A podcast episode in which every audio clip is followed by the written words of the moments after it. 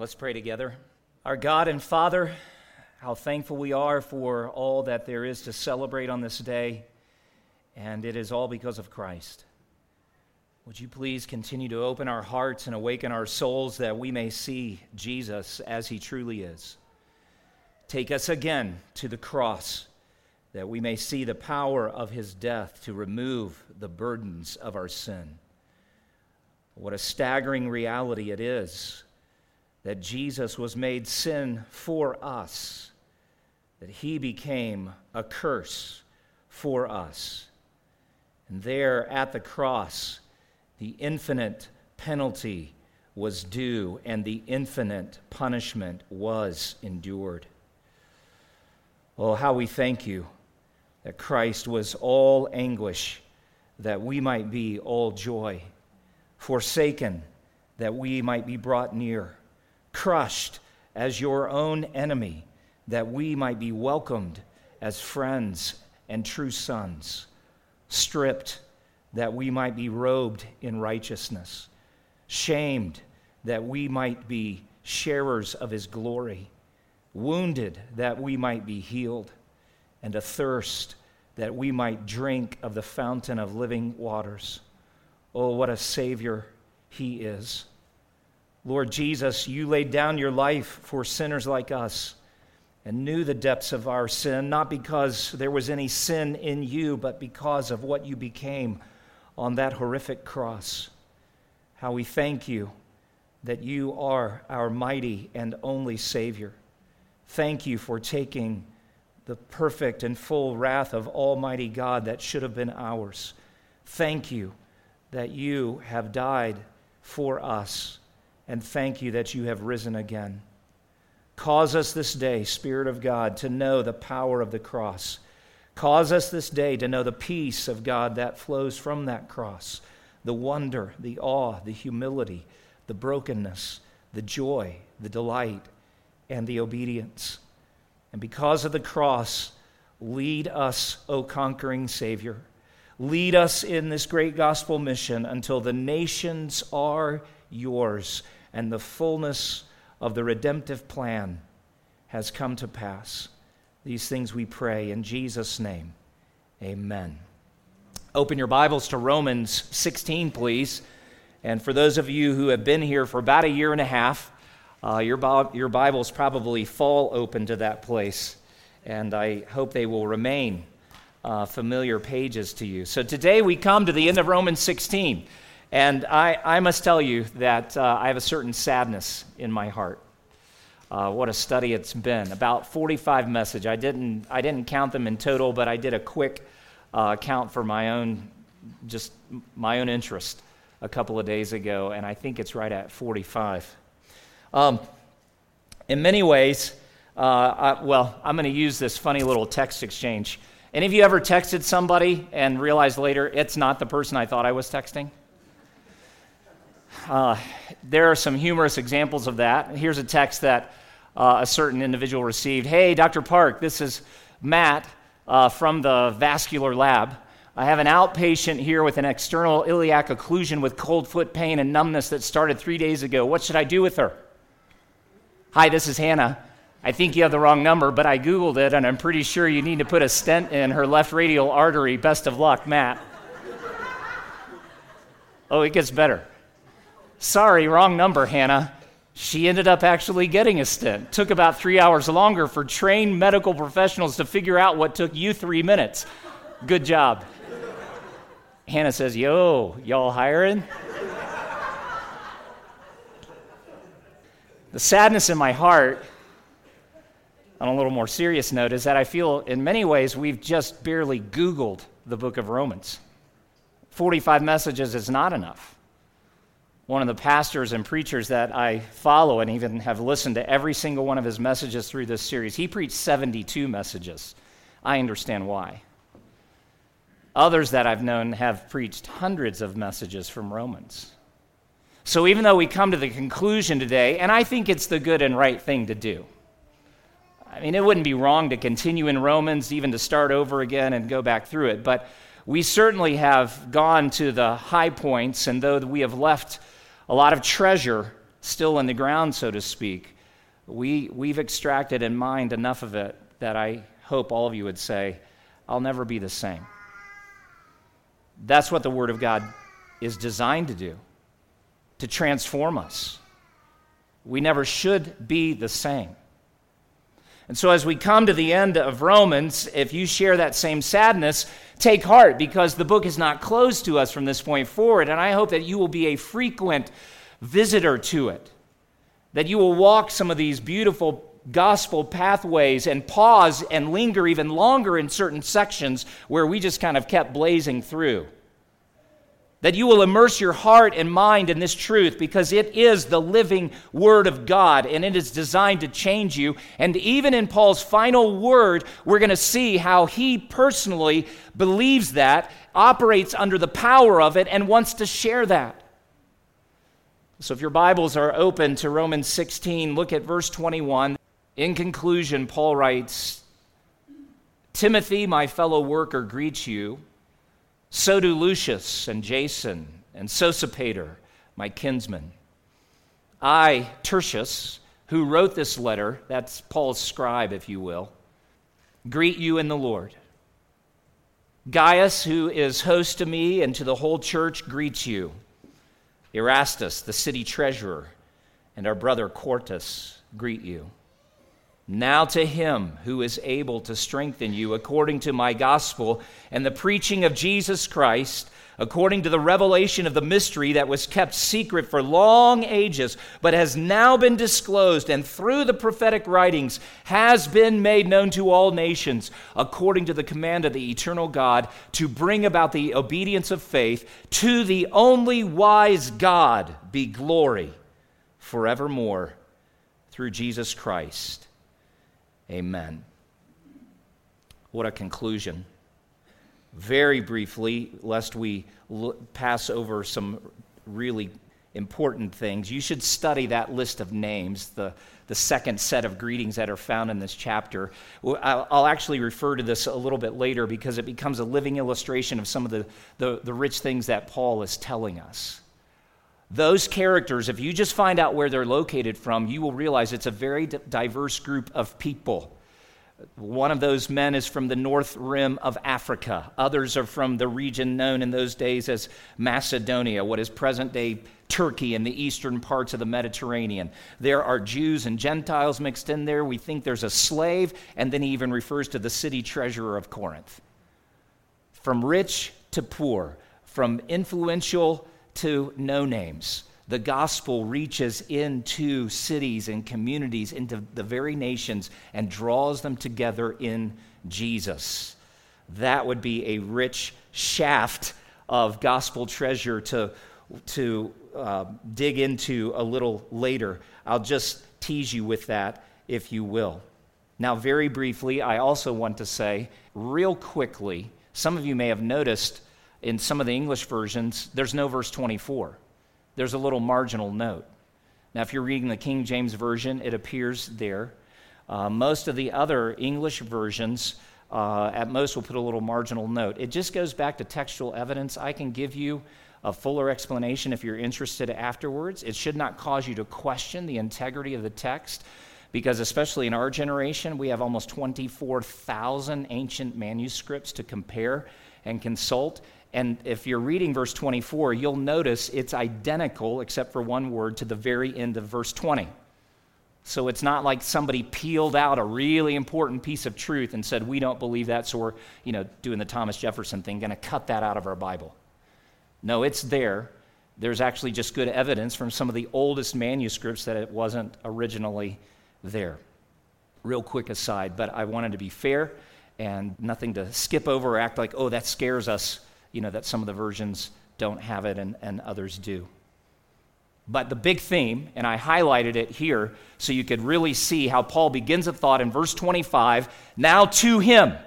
And then he has, as he so often does, a, a few other little thoughts that flow out of it, important ones, and we're going to work through those. But the one main idea, the one main sentence from these last thoughts from Paul's heart through the inspiration of the Holy Spirit is now to him to the only wise God be glory forevermore through Jesus Christ. Amen. That's the big heading. over all of us. And all glory goes to God. And so I want you to begin to see, first of all, glory to God. This should be the exclamation of every believer, every follower of, of God through Christ. Glory to God for his saving power, which he has revealed in Christ. Look at verse 25 with me. To him who is able to strengthen you. God is able to strengthen you. That word that we translate into the English able is the same word that we translated back in chapter 1 out of the, the Greek into the English with the word power. If you remember from Romans 1, where Paul is introducing the, the letter to the Romans, he says to them, I am not ashamed of the gospel of, of Christ, for it, that is, the gospel is the power of God unto salvation. Power and able are the same root word. What it is telling us is not just that, you know, God has the ability, maybe he will, maybe he won't. No, there's an active activation of God's power in the gospel. Remember, too, at the outset, we looked at a, a contrast and comparison of several of the key powers, and they're the same powers that are operating on planet Earth today. You had the power of Rome, which was primarily a political machine. Culturally, they were moving forward by military might, by education, by philosophy. Rome was a culture of great power. You also had, secondly, a powerful religious machine in Paul's generation, primarily coming out of Jerusalem. The Jewish power is what he will unfold here, but it was a highly tuned religious system. The problem was it was destroying people and not actually leading them to eternal life. It put all the pressure back on them to perform, to measure up, to, to obey God's law perfectly, to, to learn, to grow, all kinds of things that on the surface seemed really good, but there was no message of spiritual transformation through Jesus Christ in it. And so the gospel power that Paul writes of through this letter the gospel power that, as we will see in a moment, he preached and proclaimed was of a totally different kind. Because it's not political power that philosophers came up with or politicians have put forward. It's not a religious power that religious people have kind of fine tuned and brought to the forefront. It is the actual power of God unto salvation. So Romans 1:16 when Paul says, I'm not ashamed of the gospel, it is the power of God for salvation to everyone who believes, to the Jew first and also to the Greek or the Gentile. He is positioning that in contrast to every other power. And now Paul is writing at the conclusion that God has an achieving power to do something that is necessary. He is able to strengthen his people an author that I have shared with you many times and Bible scholar John Stott says if the gospel is God's power to save, it is also God's power to establish or to strengthen. Now, how does God do that? Well, look at the text again. Because Paul writes, Now to him who is able to strengthen you according to my gospel and the preaching of Jesus Christ. He strengthens us, or that is, confirms us, establishes us according to his gospel. It's interesting that he uses that little, that little word, my. He did that one other time. So, two times in the letter to Romans, he refers to it as my gospel.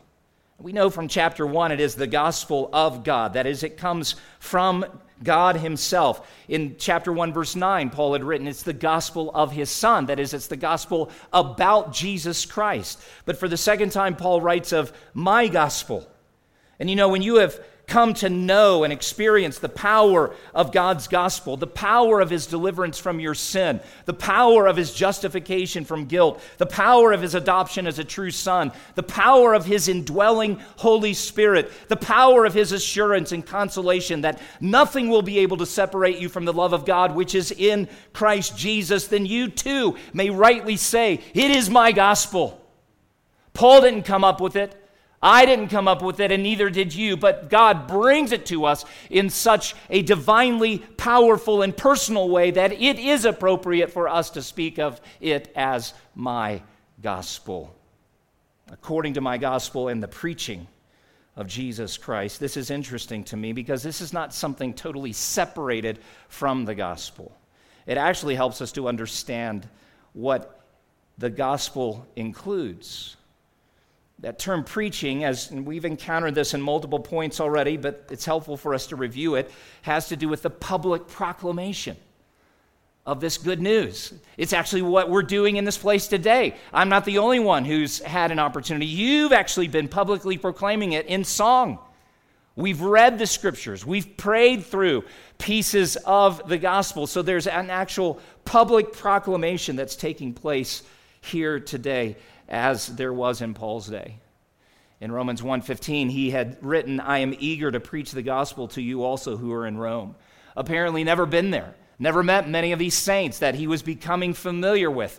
But when you understand the power of this good news, when you've been changed by it, and remember, Paul wrote to Timothy, in that first letter to Timothy, I was before a blasphemer, a persecutor, and did great injury to the church, but I received mercy because I acted in ignorance. That gospel transformation that had taken hold of his heart and moved him from being a murderer to a lover of all nations, from being one who persecuted the church to being a man who would proclaim the good news to anyone who would hear. That's a gospel he's eager to preach, and it should be our desire to proclaim it publicly. It's too good of news to keep to ourselves. You'll remember from chapter 10 and verse 14 and 15 where Paul had asked four different questions. How then will they call on him in whom they have not believed? How will they believe in him of whom they have not heard?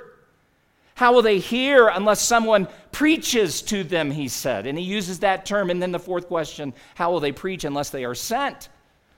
So you have kind of this, this line of boxcars and thinking, so to speak. And Paul hitches one to the other and, and is compelled by the good news to say, How are they to hear without someone preaching? And back in chapter 15, not too many weeks ago, we had heard Paul write, I make it my ambition to preach the gospel, not where Christ has been named. Oh, what a message it is. Would you turn to 1 Corinthians 2, verses 2 through 5? For here Paul says, I decided to know nothing among you except Jesus Christ and Him crucified. You see, that's what distinguishes historic Christianity from so many other religions of the world. At the center is not just a religious figure who's powerful or wise or who has a philosophy of life that is compelling to us, but at the center of this gospel is a Savior who died a criminal's death. Who died a sinner's death. And so Paul says, I determined to know nothing among you except Jesus Christ and Him crucified. I was with you in weakness and in fear and much trembling. My speech and my message were not implausible words of wisdom. That is, he didn't come like an ordinary philosopher of his day, spouting the Greek or Roman philosophy or throwing out plausible arguments just to intrigue uh, the hearers or to advance, you know, the cause of rhetoric in his day. No, he says, I came in demonstration of the Spirit and of power so that your faith might rest in, not in the wisdom of men, but in the power of God. We live in a world today that is desperate for someone to offer a message of hope. And we come short if we offer anything less than Jesus Christ. Yes, there are a number of causes that are worth advancing. Yes, there are a number of causes that are worth your participation, but not one of them will ultimately remedy the true problem in the heart of humankind unless it takes the heart of the human to Jesus. And so the preaching of Christ and his cross is central to Paul's life and ministry because the message of Christ and his cross is the heart of the gospel. God has ordained that the public proclamation of the gospel is an essential means of our strengthening, to return now to Romans 16. It's not the only way that he strengthens, but it is a priority way. That's part of the reason we must not neglect the assembling of ourselves together in a setting like this. We all need to hear the word proclaimed. This Lone Ranger mentality that grips the American church is not of God. You will not know the full effects of God's strengthening in your soul apart from the preaching of Jesus Christ. And I would say it, to, to those of you who would say, well, there's so much available online, and actually there are much better preachers available online than we have at Gospel Hope, and I would agree with that. I mean, if you had a choice to listen to me or, you know, and put in, I mean, I, one of my favorites is Sinclair Ferguson. You should choose Sinclair Ferguson every day of the week. But God didn't appoint Sinclair Ferguson to stand in this room and preach as he has asked several of us to do. You cannot receive the same strengthening by just listening to messages online. You can't receive the same strengthening by being alone, even with manuscripts of great sermons in front of you. God has ordained the public proclamation of His word as a means of strengthening you. We are not here to share our collective wisdom or personal experience. We're here to open the sacred book together and to hear the public proclamation of the good news about Jesus Christ. It's not even the good news about prophets like Moses or Isaiah or kings like David or Uzziah or apostles like Peter and Paul. It is a message about the life, the death, and the resurrection of Jesus Christ, who alone is King of kings and Lord of lords. There's no one else like him. Now look at the next phrase. Paul goes on to say, according to the revelation of the mystery. That is, the gospel is in accordance with or based on the revelation of the mystery. Now, we've encountered this term before, but some of you are new to us and may say, What mystery is he talking about? Well, first of all, you need to understand how he uses the term mystery. That actually has reference to something that was hidden to humanity until God decided to reveal it. Now, we have other uses for it in our in, in, our present day conversation, those are legitimate. So I'm not trying to say whatever you know the Oxford Dictionary or Webster's might say to you is an incorrect definition, but I'm trying to give you a helpful understanding as to how the biblical term is used for mystery. And look at the next phrase because Paul essentially explains it and defines it. A mystery is that was which was kept secret for long ages, but now has been disclosed. Well, who disclosed it? God. God in his kindness. He decided that the generation that Paul was a part of and every generation since should not be without an understanding of this great mystery. Now turn over to the book of Colossians. You're in Romans, so you need to keep going toward the back of the Bible. It, it's not too distant, so don't, don't turn all the way to Revelation or something like that. Uh, and if you find Galatians, then go through Ephesians, Philippians, and then Colossians.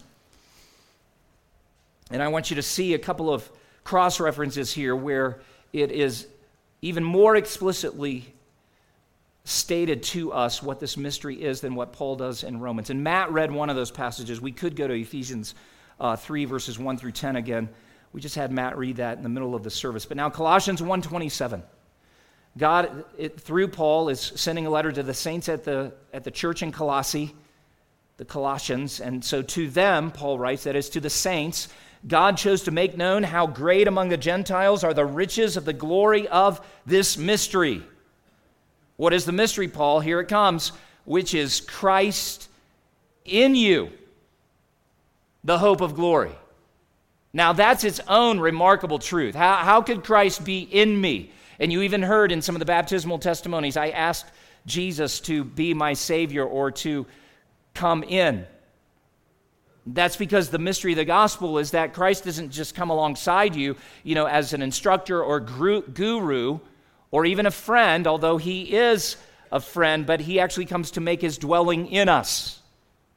And Paul says it's a mystery, and it's not just a, a mystery that is, is granted to the Jewish nation, as it seemed to be a, a Jewish thing for so long. No, he blew it wide open after the resurrection of Christ and this mystery includes the Gentiles. So the mystery is Christ in the Jew, Christ in the Samaritan, Christ in the Greek, Christ in the Roman, Christ in the uh, uh, American, Christ in the Nigerian, Christ in the Italian, Christ in the German, Christ in the Utahan. To go back to that little uh, greeting that I blew through with Timothy and Erastus and everybody else in between, we could also say the mystery would be Christ in that mixed race child that Timothy was a Greek father, Jewish mother. Christ in the Libyan, Lucius. Christ in the Thessalonican, Jason. Christ in the Berean, Sopater. Christ in Tertius, who we think was a household slave. Christ in the wealthy Corinthian Gaius, who was rich enough to own a home large enough to have the church come and assemble in his house. Christ in the city treasurer Erastus, Christ in the obscure character Quartus, Christ in people from every ethnic group of the world. Go to Colossians 2 and look at verses 1 through 4. Just a few verses below where you are. Paul goes on to explain I want you to know how great a struggle I have for you and for those at Laodicea for all who have not seen me face to face, that their hearts may be encouraged, being knit together in love, to reach all the riches of full assurance of understanding and the knowledge of God's mystery, which is Christ, in whom are hidden all the treasures of wisdom and knowledge. I say this in order that no one may delude you with plausible arguments. In many ways, it seems too simplistic to say that in Christ are hidden all the treasures, the real wisdom of life. Certainly, there must be something we would add to the life and death and resurrection of Christ. Certainly, there is something that we must do to prove to God we're truly sincere. We want to follow Him, we, we want to be His people. Certainly, there's something more than what we've been told. And Paul keeps saying, no, it's all found in Jesus. The work is done, the blood has been shed. The empty tomb is the forever sign that God has accomplished salvation for those who believe. So, no wonder Paul is pausing here to say, To him be glory. Go back to Romans 16 and makes reference to the preaching of the gospel, which is according to the revelation of this mystery, and the mystery is Christ. And then he says in verse 26, But has now been disclosed and through the prophetic writings has been made known to all nations. Pausing briefly, the prophetic writings that he's referring to are simply the Old Testament. Most likely, when Paul wrote the book of Romans, uh, the New Testament book of James had been completed. We feel fairly certain that the letters to the Corinthians had been written, and then the others, it, it's an educated guess at best, because just like in this letter, there's no date given to it. When Paul speaks of the prophetic writings, he's referring to Genesis to Malachi those precious books that did foretell Messiah would come, that told about a Savior who would enter the world, who would suffer and die, as Isaiah 53 so beautifully describes for us. And Paul says the prophetic writings have been made known. That is, God was at work in his day, and he continues even to this very day to make it known to all nations, all ethnic groups the gospel was never intended to be exclusive to one group. And for us to think somehow that we're the uniquely blessed ones is an offense to the God who is exercising his power. So to God be glory for his power to strengthen his people, to strengthen his church in the gospel. Preaching and prophetic writings are the particular means that Paul mentions here. Now, Second big thought for you glory to God for his eternal purpose in Christ. Look at the next little phrase. This is happening, Paul says. Now I'm in the middle of verse 26, according to the command of the eternal God. Let's not, let's not blow by this too quickly. This God of the gospel, this God of the Old and the New Testament, is an eternal God. And he did not come into existence like you and I came into existence. If you were representing this with, with some kind of timeline, you would not, you know, peg a dot at a certain point and then draw a line with an arrow, you know, signaling that God came into being at some point and now he continues eternally. No, when the Bible speaks of God being the eternal God, you, you should draw a line that has arrows on either end. He just goes and goes in either direction. He reveals himself to us not only as the self existent one, but as the God who has no beginning and has no end. What a God this is. So, God is eternal. But what Paul brings into focus is that his purpose, specifically the purpose to bring about the obedience of faith among all nations, is his eternal purpose. Douglas Moo, who I've shared with you on a number of occasions, who's been a great blessing. He's a Bible scholar and author. He's written uh, a great commentary on the book of Romans. I would encourage all of you to add it to your library. He writes of this We understand the words obedience and faith to be mutually interpreting. So, what is Paul getting at about with this phrase, the obedience of faith? Obedience always involves faith, and faith always involves obedience. They should not be equated, and they should not be compartmentalized or made into separate stages of Christian experience. Paul called men and women to a faith that was always inseparable from obedience. For the Savior in whom we believe is nothing less than our Lord. Because he's Lord, we obey him. Likewise, he has called us to an obedience that could never be divorced from faith. For we can obey Jesus as Lord only when we have given ourselves to him in faith. See, the eternal purpose of God, what he has determined of his own will and wisdom, is to make known this mystery, which is Christ, at the time that he chose to do it. And, and, the command, as Paul uses that term, is not to any specific historical divine command, one author writes, but it, it's just the expression of God's will. This was his idea. It was his plan. It's his purpose. And the whole purpose is to reveal to people like you and me who Jesus is and what he has done. And that's where I step back and I just say, Thank you, Lord.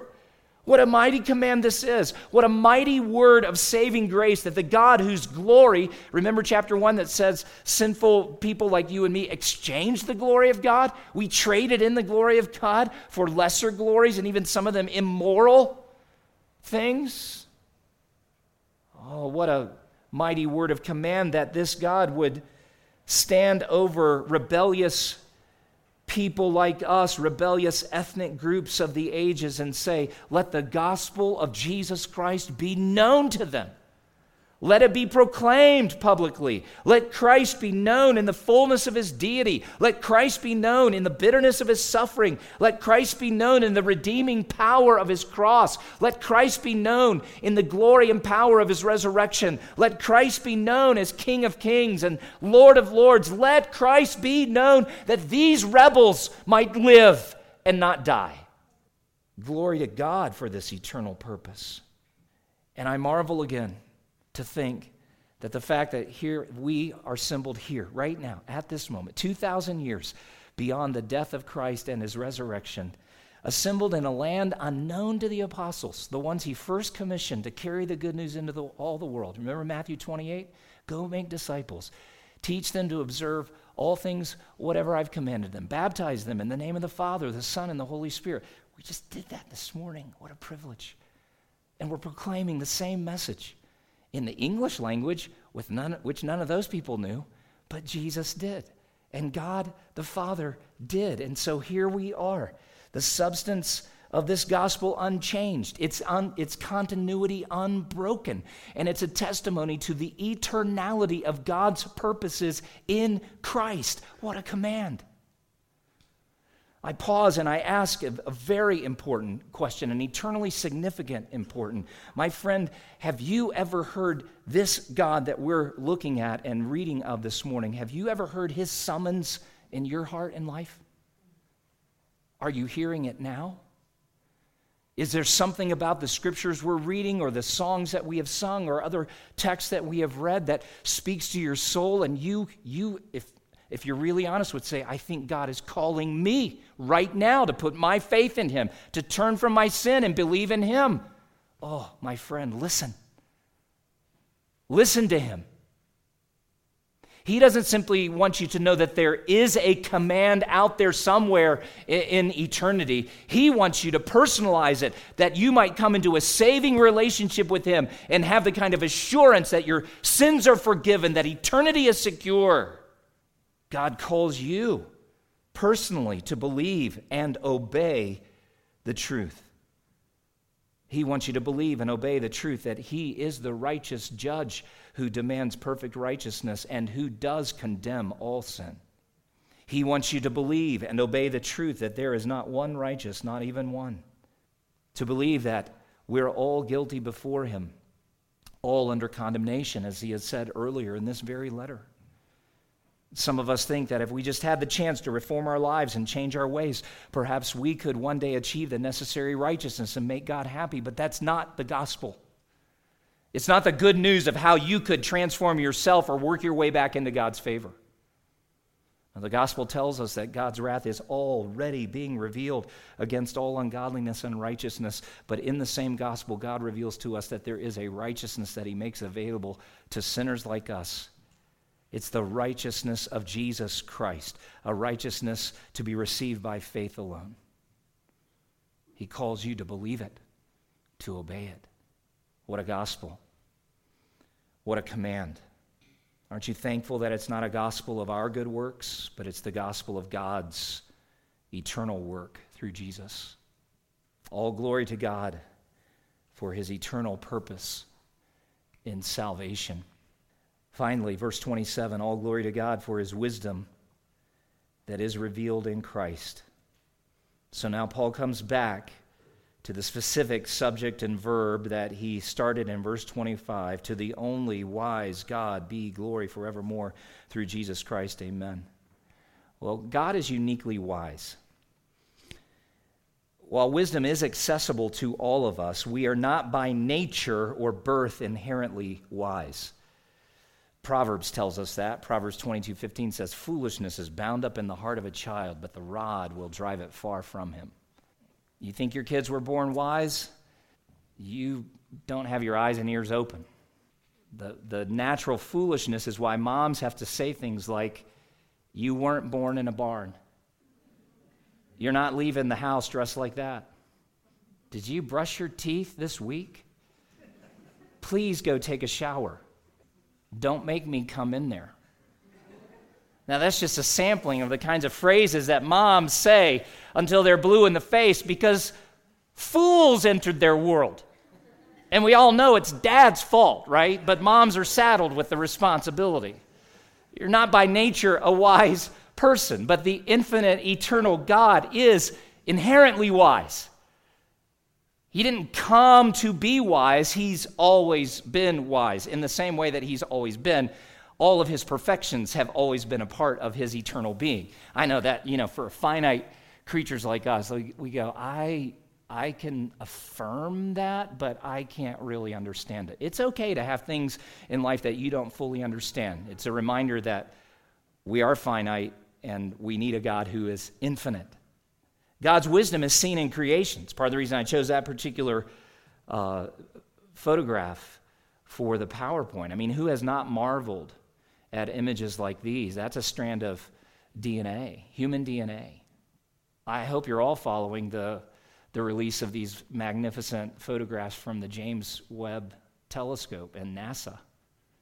And what, how devastating that some tiny little pebble floating through space like damage that thing irreparably. It doesn't mean it's totally useless now, but I mean, we're getting images from the, from the extended universe that we've never had access to before all of this is a reminder to us that the God who created all of this is exceedingly wise and powerful.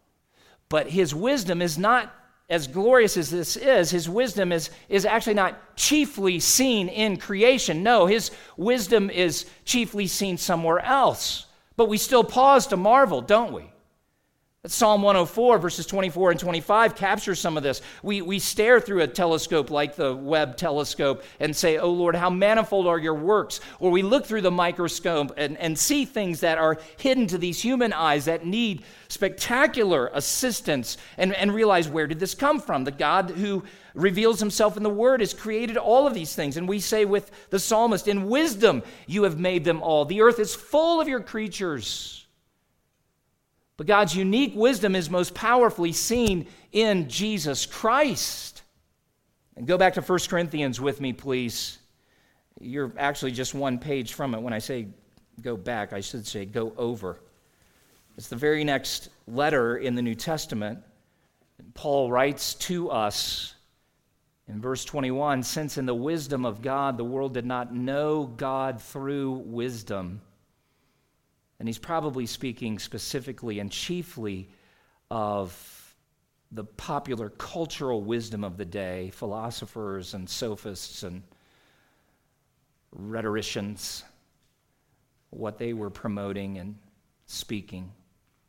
But it didn't lead anybody to know the true God. Let's read on. It pleased God through the folly of what we preach to save those who believe. For Jews demand signs, and Greeks seek wisdom, but we preach Christ crucified, a stumbling block to Jews, and folly or foolishness to Gentiles. But to those who are called, both Jews and Greeks, Christ, and we can rightly insert the word is, the power of God and the wisdom of God. As spectacular as microscopic strands of DNA are, as spectacular as the magnificent bodies in the far ends of the universe are, not one of them reveals the wisdom of this God as brilliantly or as powerfully as Jesus Christ.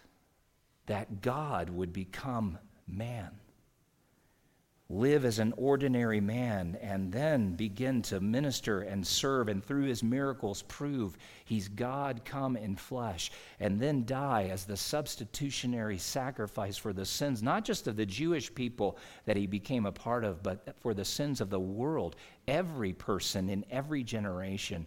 That God would formulate this plan in eternity past and command it not only to be proclaimed, but to, to move forward in, in unhindered success, that God would do all of this in Jesus, that is wisdom. And that's why, beloved, we will spend eternity praising God for Christ. And that's why God receives glory. If you go back to Romans 16 and look at that last little phrase forevermore through Jesus Christ. To God be all the glory for his perfect wisdom. What a gospel. What a God. I really struggled with, so, you know, how, how do we wrap up this series with, you know, just some practical points? Like, what do we carry out of here? Here, here are the two words that I, I do believe God has given me. First of all, this gospel, this gospel, first of all, should make us humble. I mean, you should have a sense of, wow, wow. But second of all, it should make us hopeful.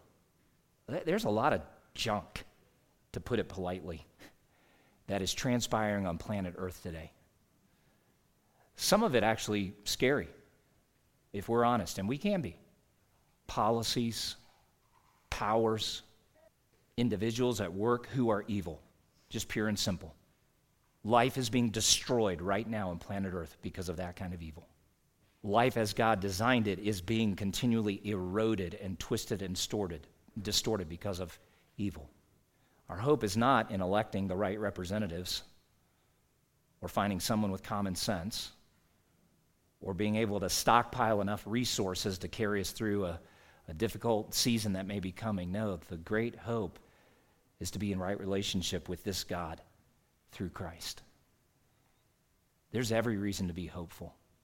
We're hopeful even on this day because the same God who saved us by his power is the same God who will strengthen us until we make it home. Oh, listen, you who are true followers of Jesus, not only take heart, show it, share it. Your neighbors, some of your neighbors are, are so fearful right now, they don't know what to do with themselves. And when you show up in genuine Christian love and faith, just love them or say, Come over for a meal. Let's just enjoy some time. Sit on my porch, sit in the backyard. Want to swim in my pool? And, and when you just take time to love them and then you begin to share how your hope is not just set in Christ, but it, it's alive because of Christ. What a difference. Humble because we didn't deserve it. Hopeful because in God's grace and power, He's brought it. Let's pray. Oh, Lord God, we need this word. We need to hear it often and we need to read it often, and how we thank you that in your great love and mercy, you have proclaimed a mystery that we would have never discovered on our own. Oh, Lord Jesus, you are sweet and sovereign Savior. Have mercy on the nations. Long ago, they were granted to you as your inheritance, and they are coming to you, but from our perspective, it doesn't seem to be fast enough. And we are not king that we should tell you even when to do something or how it should all come to pass. But we believe your word and we believe your promises, and we pray that even in this place, this little out of the way place that so many of us love, that you would issue again that divine summons and call our dear friends, call our dear family members to come to you, that they might know the power of your salvation, of your strengthening. Father, by your Holy Spirit, and out of your great love and grace, would you seal to our hearts the words of life? Multiply the blessing of this powerful New Testament letter for us personally, for gospel hope, for the great mission of our Lord in the world. We pray in Jesus' name. Amen.